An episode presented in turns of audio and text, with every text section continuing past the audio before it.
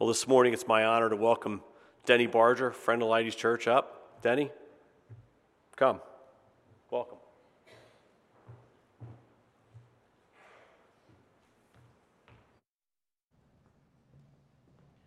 Good morning again. Josh, you got a great voice. You ought to think about being a preacher. I hear they're looking for one around here.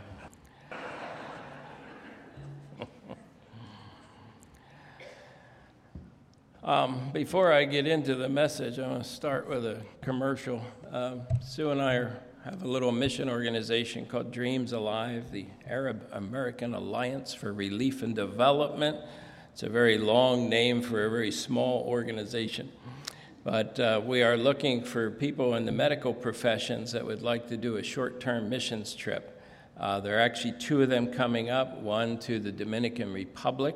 I will not be on that one.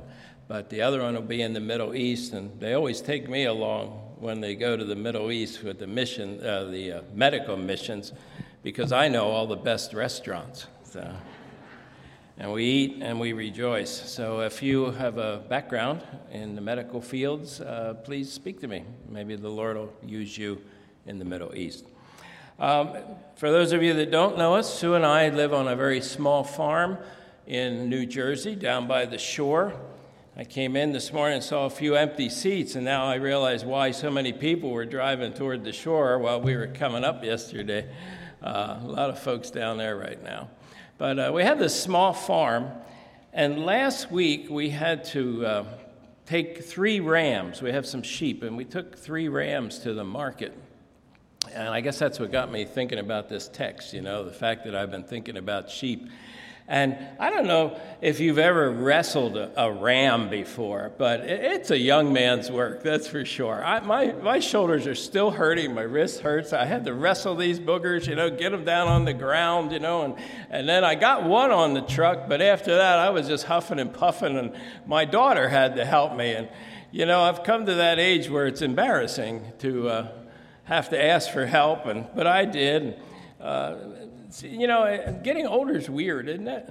Um, a couple weeks ago, Sue and I became great grandparents. Great grandparents. I, I knew I was a good one, but, but now I'm a great one. But that sounds so ancient. And, you know, the older I get, the more I'm, I'm thinking about the hereafter. I got to tell you. Just the other day, I walked in the kitchen, I stood there, and I thought, now, what am I here after? That was lame. So, um, with an introduction like that, I think we need some prayer before we continue. Lord, Father God, we thank you for being our God. We, we're here, Lord, as you know, for many reasons. Uh, certainly, we want to worship you with, as your word says, with clean hands and a pure heart. But the reality is, Lord, this week, some of us have gotten a little tainted uh, just things in the news that bother us, Lord. Our own personalities get in the way, and then there's that ever persistent adversary that we have. So, Father God, we, we just confess all that to you and mindful of your uh, sit before you, Lord. Help us to be mindful of your grace and draw closer to you, Lord, that we may be more like Jesus. And as we open your word, I just pray, I really beg you, Lord, open our hearts, open our minds, that we would come to a better understanding of just who you are and how much you love us, how much you care for us. Lord, that was a long list our brother read of people that are sick and hurting just in this one congregation. Again, I would uh, affirm those prayers, Lord, ask you to bless people. Life is challenging at times but you are always up for the challenge. Thank you for loving us and caring for us. In Jesus' name, amen.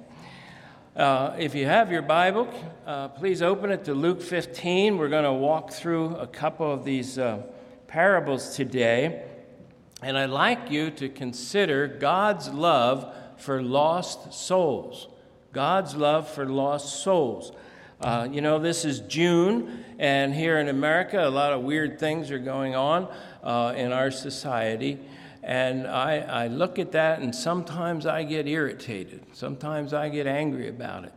And then I have to remember that there was a time when I irritated people and got people angry. I think it was about an hour ago, actually. Um, but, you know, the fact is, we were lost, and the Lord came and found us and took care of us and changed us. And, and hopefully, He's still working on us. I believe He is. But, um, you know, God cares for these people. He really does. I'm not talking about accepting and affirming. You know, in this church, I learned many, many years ago hate the sin and love the sinner. That was drummed into us, and I'm glad it was because it's easy to hate sinners, but we're not called to hate anybody, are we? Uh, God certainly isn't. Uh, you know, the Bible tells us that He loved the world so much that He gave His only begotten Son, gave His life, bled for us, that our sins would be paid for. That's love, isn't it? And He had you in mind when He did it. I, I believe that. But sadly, most of the people in the world don't understand his love. They tend to go uh, in an, op- an, opposite direction. Uh, I was reading the other day uh, uh research by the Pew Research Center. They estimate that 69% of the 8 billion people on planet Earth do not know Jesus. Uh, if you're good at math, that's, that's a, you'll know that's about 5.5 billion people don't know the Lord. You think we got a little work cut out for us? Think we got some loving to do? Uh, we certainly do. Um, and I'd venture to say that most of those people have never met a real, authentic Christian. You know, I, I was grateful, again, just a minute used. I heard uh, the phrase inerrant used. I learned that here. The word they tried to is inerrant. Of course, they sent me off to seminary and they tried to tell me anything but. There's a reason they call those places cemeteries. Uh, a lot of, a lot of young men die in those places. But here we know that this is the inerrant Word of God. This is the book that gives us life because it's the God, the author of this book, who's pouring himself through it to reveal himself to us. So we know the difference between right and wrong. We know how we're to live. And, he, and, and on top of all that, he gives us his Holy Spirit to help us do just that. So God is good. Uh, but so many people have never met a real Christian or gone to a church. Uh, Sue and I ministered in Bahrain for about seven years, and I was in the bank one time, and there was this young gal there, and she was all covered up, nice young lady, and uh, she was going through my papers. We had to do some business there. And uh, in the Middle East, they don't have a word for pastor, they, they use the word priest. So she was very surprised going through my papers and found out I was a priest. And she said, I've never met a priest before, ever in my life. I said, You're kidding me. A mature young woman like you, you you've never, have you never been to a church? Oh no, she said, we can't go to the church. The imam says they drink alcohol in there and dance. I said, Well, they don't do that at the church I'm the pastor of. Why don't you come on over? Well, she never did. Um, but that imam was listening to uh, fake news, misinformation. And he sounds a lot like the Pharisees in our reading this morning. The Pharisees, look at what it says in verse 1 and 2. Now, all the tax collectors and the sinners were coming near him, to Jesus, to listen to him both the Pharisees and the scribes began to grumble, saying, This man receives sinners and eats with them. You know, they had a lot of rules and regulations draw them to God, kept people away from God rather than draw them to God. You know, did you go to God because you were just wanted to do a lot of rules and regulations? You know, did you want to give up all that you do and all that you're about because if you didn't, he was going to whack you. That was the theology I was brought up with as a young man. My mom's family was Catholic, and boy, the stuff they said, God was always going to get you. You know, God will get you for that, you know. And, uh, you know, one time my cousin Joey, uh, we were running around Granny's house, and he there was a stroller. I don't know you got, you got to be my age, I think, to understand that strollers back then were made like Sherman tanks. Anybody remember them? They were metal and they were big. And, and I got behind one, be, you know, between the stroller and the wall, and Joey slammed that thing in the middle. Did that. bleeding. My Aunt Shirley looked at me and said, God did that. God's getting you for being naughty. I said, Cousin Joey pushed that thing into my head. Well, then God's getting you for the next thing you're going to do bad. Uh, that's a weird theology. And, and I see that in the Pharisees. They, they had this idea that God's just out to hurt you. Do you know that God's out to love you? He really is. He loves us so much. So Jesus hears this.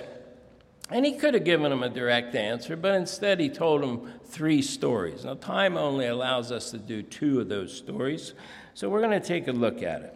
The first story he tells them is a tale about a shepherd who lost the sheep.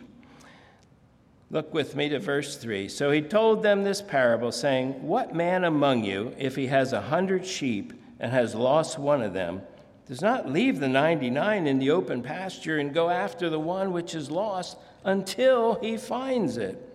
And when he has found it, he lays it on his shoulders, rejoicing. God, I got to tell you right there, you should be glad I'm not God. It's, you know, your average sheep weighs about 150 pounds, and picking up one of those boogers is really hard to do. If I was a shepherd, I'd say, listen, Bucko, the rest of the herd's over here, or the flock, just find your way home. You know, I couldn't pick that thing up, but he picked it up, and look what it says. He was rejoicing. I'd have been huffing and puffing, but he was rejoicing. It goes on and says, When he comes home, he calls together his friends and his neighbors, saying to them, Rejoice with me, for I found my sheep which was lost. I tell you that in the same way, there will be more joy in heaven over one sinner who repents than over 99 righteous persons who need no repentance. Isn't that a wonderful thing? This guy was stoked too. He found that sheep. You know, shepherds get friendly with the sheep. They like them. They, you know, there's a relationship, if you will, between them. One feeds, you know, and cares for them. They, they give them names. Uh, we, we used to name the animals on our farm. Uh, we had two pigs. We named the kids named one Bubble Gum. I forget what the name of the other one. And uh, one day we were having some breakfast, and they said, "Is this Bubble Gum?" There's never been a pet named on our farm ever since.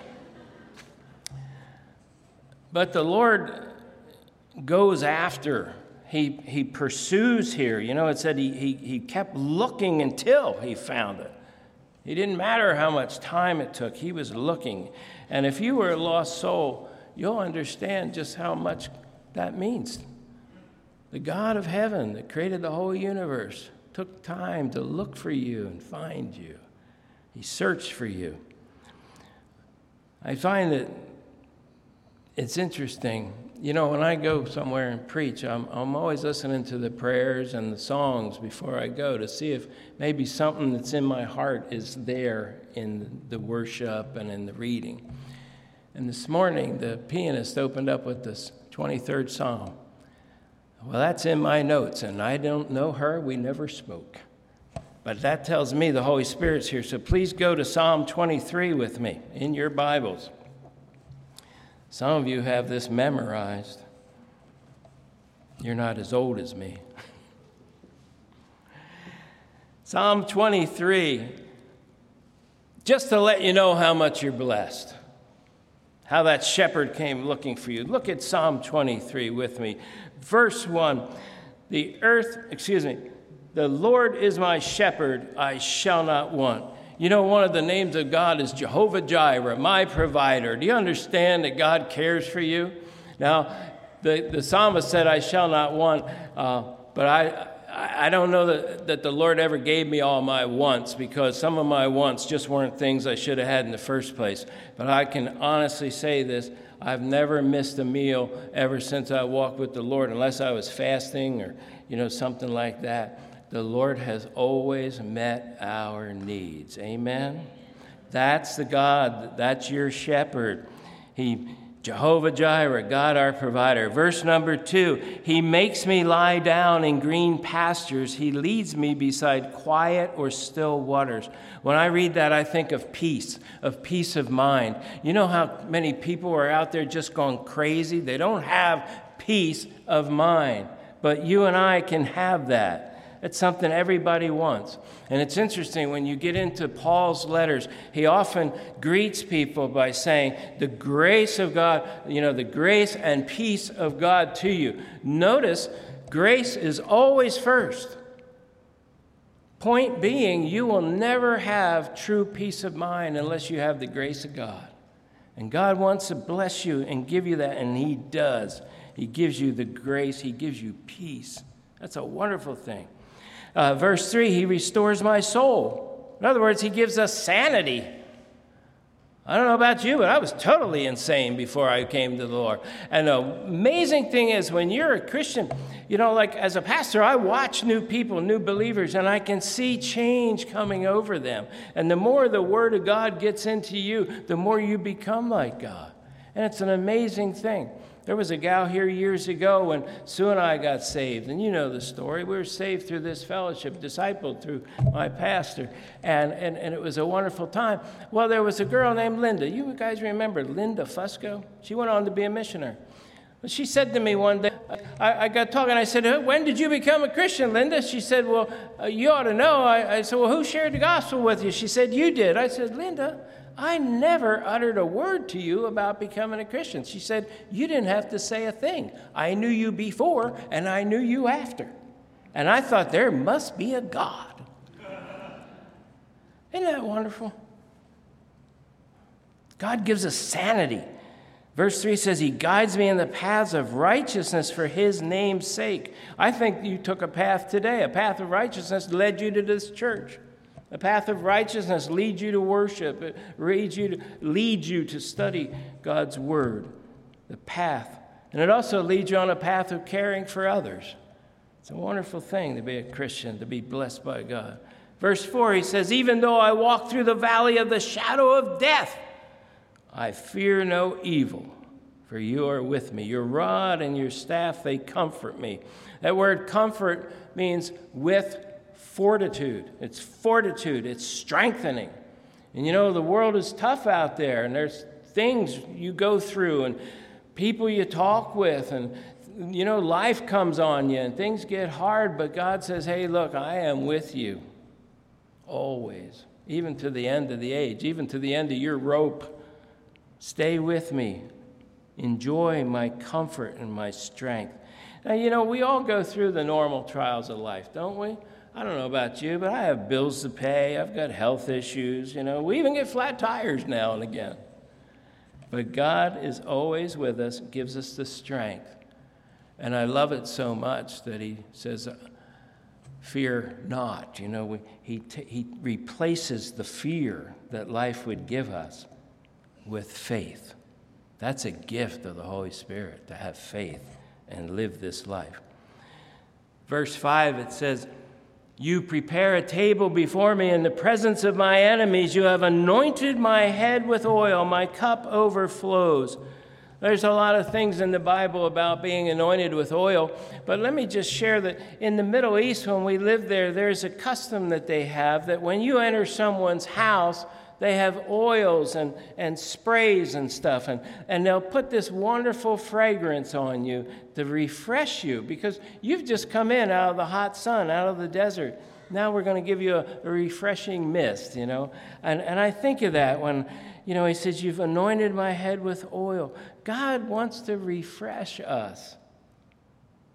That's one reason why we're here today to be refreshed, to be renewed, to be able to go out there you know, walking and leaping and praising God, to be filled with His love and His kindness.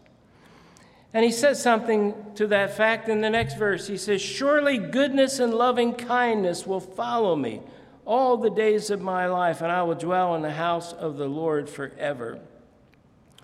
When I first learned about that particular verse, I was told that, you know, that, that the Lord will chase you with, with goodness and loving kindness, and I, I believe that is true. But there's something else about that. What follows us, in a way, is the things we left behind. Where you go, filled with the Holy Spirit, filled with God's love, filled with God's joy, you, in fact, leave behind goodness and loving kindness. They know you were there. There's a scent of God about you. and you left that to them. That's why I always say to people be blessed and be a blessing. And you know, we're more blessed as we bless others. I don't know how that works, but you can never run out of God's blessing by sharing it with others. A pastor I know once said, I want to live under the spout where the blessings come out. Isn't that where you want to be? I wanted just to look at that psalm just to remind we are so blessed. One of the blessings in that psalm, one of the greatest blessings, I think, is the peace that we talked about before. You know, unlike anybody else that I know, we Christians at night, no matter how the day went, we can lay our head on that pillow, say a little prayer, and go to sleep, and sleep through the night, unless you have bladder issues. but by and large, they're not emotional issues because we've placed our life into the hands of a loving Father God who cares so deeply for you and I. We have rest for our soul. Isaiah said this of God He said, You will keep him in perfect peace, whose mind is stayed on you because he trusts in you. Do you trust him today?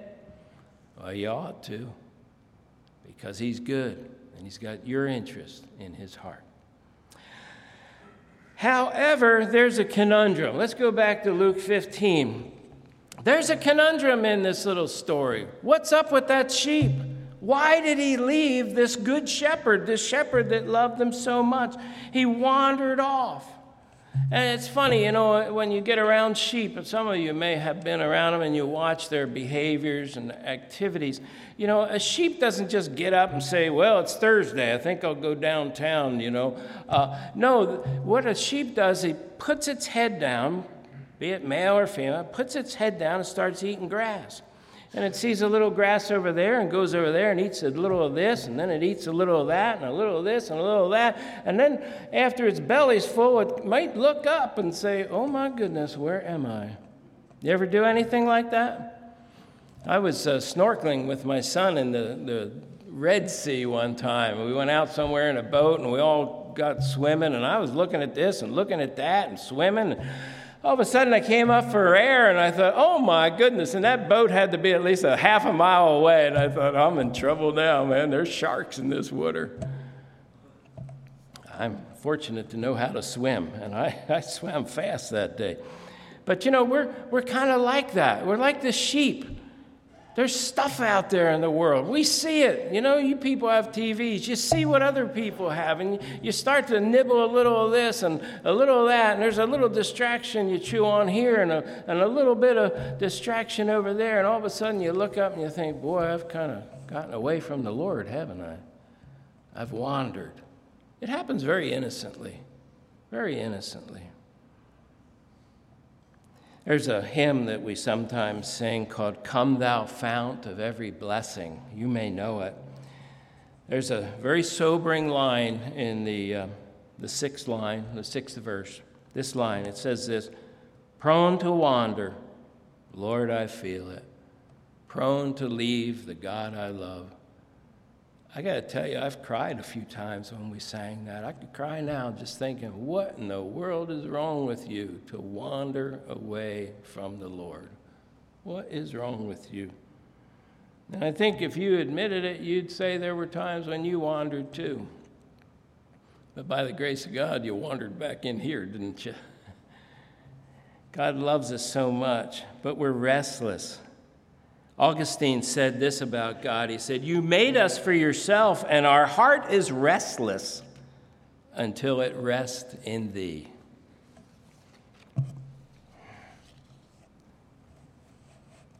Remember John Newton? He wrote that song, Amazing Grace.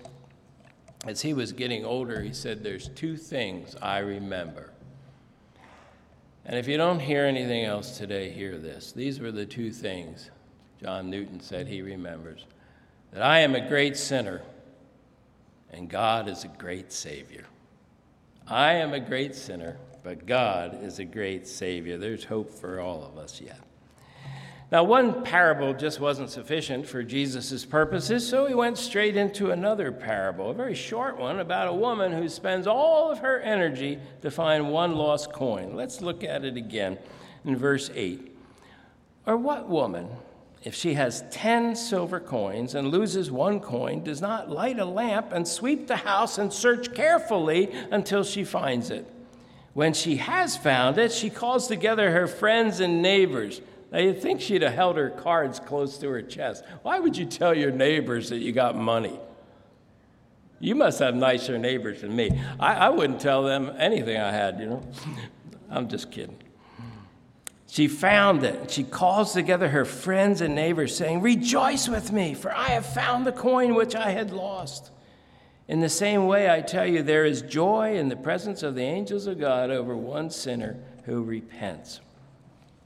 Now, unlike the sheep, unlike wandering people, the coin is inanimate. It has no voice. It doesn't call out, hey, I need help, come on over and find me.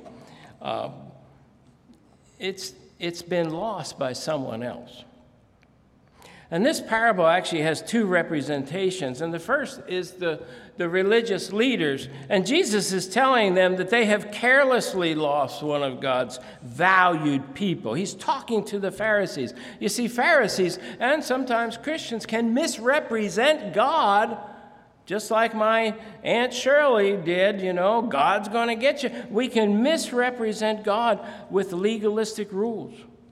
They insisted on people having Jesus, you know, do this, do that. You know, even the Messianic Jews, the ones that became Christians, you know, they'd follow Paul wherever he went. And he said, okay, yeah, you got Jesus, but you need Jesus and this, Jesus and that. Whenever you wander into a church or turn on the TV and you hear somebody teaching Jesus and, turn off the TV and run out of the building. Jesus died on the cross to pay the penalty for your sins. You cannot add to that. You understand? I was hoping I'd get an amen there. Amen. Are you with me? Jesus did it all. He did it all. And that's the point, one of the points of this uh, parable here. You can lose people by imposing legalistic standards on them. Uh, stuff, you know, like what do they wear and all that kind of stuff. Uh, there was a famous German philosopher who happened to be an atheist. His name was Friedrich Nietzsche. He coined the phrase, God is dead. You may have heard that. He was so repulsed by his encounters with legalistic Christians that he said, I'm going to need to see a lot more of them redeemed before I believe in their Redeemer. We got to go out with the Lord, man. You don't have to be preaching like Billy Graham or stand on a street corner, but go out and love them. Let them see that you've been redeemed by the very way, way you carry yourself. Uh, of course, the other side of that is we can also lose people by licentiousness. And I'm sad to say I'm seeing that in churches today. They're accepting things that God has said in His inerrant word are sinful things. They're things that should repulse us, and we should not do them. But people are saying, oh, well, you know, it's all about God's grace, and I said the prayer, and therefore I can do whatever I feel like. Uh, it's not quite like that.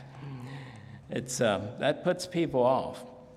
I was once speaking with a Muslim man, and he uh, was arguing for Islam, you know, being better in Christianity. And he said, We take responsibility in our religion.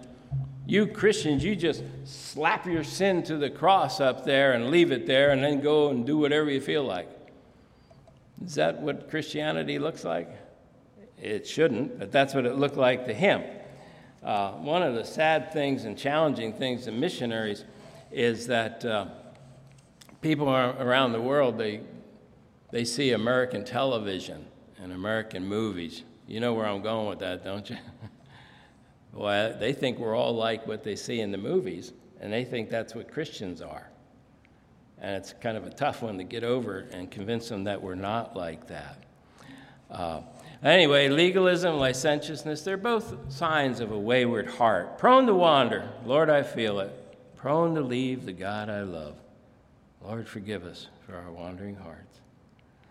Well, I think this should be the seventh inning stretch where we get some really good news. You ready for some good news? Okay. While the woman in the parable represented careless Pharisees, she also represents God who carefully searches for the lost. You know, God's never put off by our wandering. He might be a, perhaps a bit sad because we've wandered, but He's not put off by that. He understands that we're but dust, we're human, we have questions, we, we look, but He never, never rejects us. He's a God that searches for us. In that first parable, we found out he's lighting a lamp. Us. This woman, it said of her, she's lighting a lamp. She's sweeping the house. She's probably down on her hands and knees looking under the sofa. Some of you know what I'm talking about when you lose the remote, right? We go crazy till we find it, you know. Well, that's what she's doing. God doesn't reject us, He searches for us. There's another stanza in that hymn I was telling you about. It said, Jesus sought me when a stranger, wandering from the fold of God. He, to rescue me from danger, interposed his precious blood. Do you feel the love in that? He loves you. Now, this woman lost one tenth of her savings. That's probably a lot.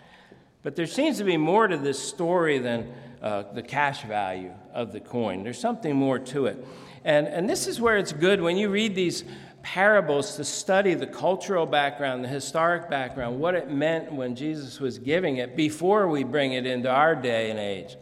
Now, back then, when a woman uh, got a dowry in order to get married. It might be on her head, a veil. Sometimes it'd be long, or it might be on her head. And they would sew coins into those veils. I, I should have brought a picture of this. I apologize for it, but look it up. They would wear their money on their face, in other words, okay? Here's my dowry. Look how much my man loves me. when we were in Egypt, uh, I had these, these girls in the school we, we had started came, took, took me aside one day. They said, uh, Brother Dennis, why you no love Sister Susie? I said, What are you talking about? I love my wife with all my heart. Yes, well, where is her gold? I went home. I said, You know what those silly kids said to me today? They wanted to know why I didn't love you because you didn't have any gold. She said, Yeah, why don't you love me? so I went out and got her a gold necklace. I came home. She said, That's really lovely. How much more do you love me? I need earrings to match. this doesn't just represent monetary value here. This represents her relationship with God. It's almost like she lost her wedding ring. And if you've lost the ring, your wedding ring, you know you'll search hard for that. The Bible tells us when we become Christians, we actually become the bride of Christ. We enter into a sacred and eternal union with God a union that he, at least, is faithful to keep every moment of every day. So here's something to think about as we wrap this up. The lost coin is completely inanimate, and yet the coin, when found, embodies repentance. Like I said, the lost sheep, the lost person would cry out, not so the coin, it's silent. So, what does that tell us? It tells us the total responsibility of finding the coin rests on the actions of the woman, and in this parable, she represents God. So, through these parables, Jesus is actually redefining salvation as, this, as to this to consent or agree to be found. See, the truth is, none of us were ever looking for him, he was always looking for us. Think again about that song, Amazing Grace. I once was lost, but now I'm found. I was lost. I didn't come searching for my way back home. No, I was found. I don't know about you. I think God's had to set up a search and rescue operation for me. You know, He, he pulled out all the stops, but He found me. I was blind, and now I see. Blind person didn't make themselves see. Only God can do that. Only God can open eyes. I think salvation is this way I once was lost, but now I agree to be found. I'm ready. I once was blind, but now I agree to see. What that's getting to is the fact that even repentance itself is an act of God's grace, of Him seeking us out. Somebody once said to me, Boy, I bet you had to give up a lot to become a Christian. I said, Oh, yeah, I gave up a lot of fear, a lot of anxiety, a lot of bad behavior, and I'm happier than a pig in mud. What are you talking about? God is good. God is really good. You might argue with me about that. You might say, well, yeah, well, repentance is my responsibility. I think we need to refine that word too. Responsibility, in my theology, is our response to God's ability. God has the ability. God is the one who comes for you, searching, tearing, tearing up the living room, looking for you. He wants you. So, like the parable of the lost sheep, this parable also ends with rejoicing, and I just love it. She wants to throw a party. I found my coin. I found it. You wonder why there's so much rejoicing over that one coin. If you had a coin in your pocket and took it out, you'd see most likely there's an image of some person on that coin. Is that correct? There's always some president or some dictator or other despot that gets his face on the coins. But in our case, we're stamped with the image of God. He's got his image on us. Doesn't the Bible tell you that? Think it's Genesis 1:27. So God created man in his own image. In the image of God, he created him, male and female, he created them. God loves you so much. I want you to go home remembering that. Let it fill you up. I learned a lot of theology when I was in Sunday school. We used to sing this song, you probably sang it too red and yellow, black and white. They are precious in His sight. We should sing that. That'd be fun. When I look at things, and as I said, I'm getting older, and you start to look at things differently, I realize the only valuable thing I have are the people in my life. People are the only thing of value. There's nothing you own that's gone to heaven with you. But maybe the people that you love will be there as well. And I get a feeling that's the way God looks at us. He might bless us, He might give us some stuff along the way, make us happy. But what He really wants is us. Because we are the true value in God's eyes. People are valuable to God. So He loves you, no matter whether you wander or not. And, and I think maybe some of you are here today, and maybe God's been searching for you, and that's how you ended up here.